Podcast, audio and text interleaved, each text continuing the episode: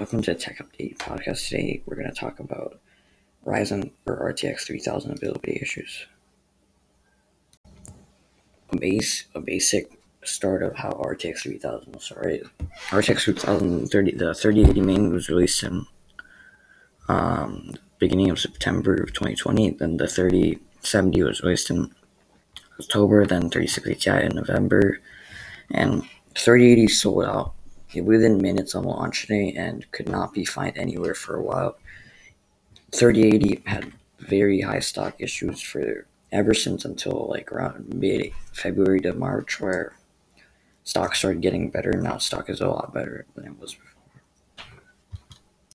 3080 is always has the highest demand so far, and it's really hard to find. 370 is medium demand, and 360 also pretty high demand because it's a comparable to like a 2080 Super for like half the price of last gen.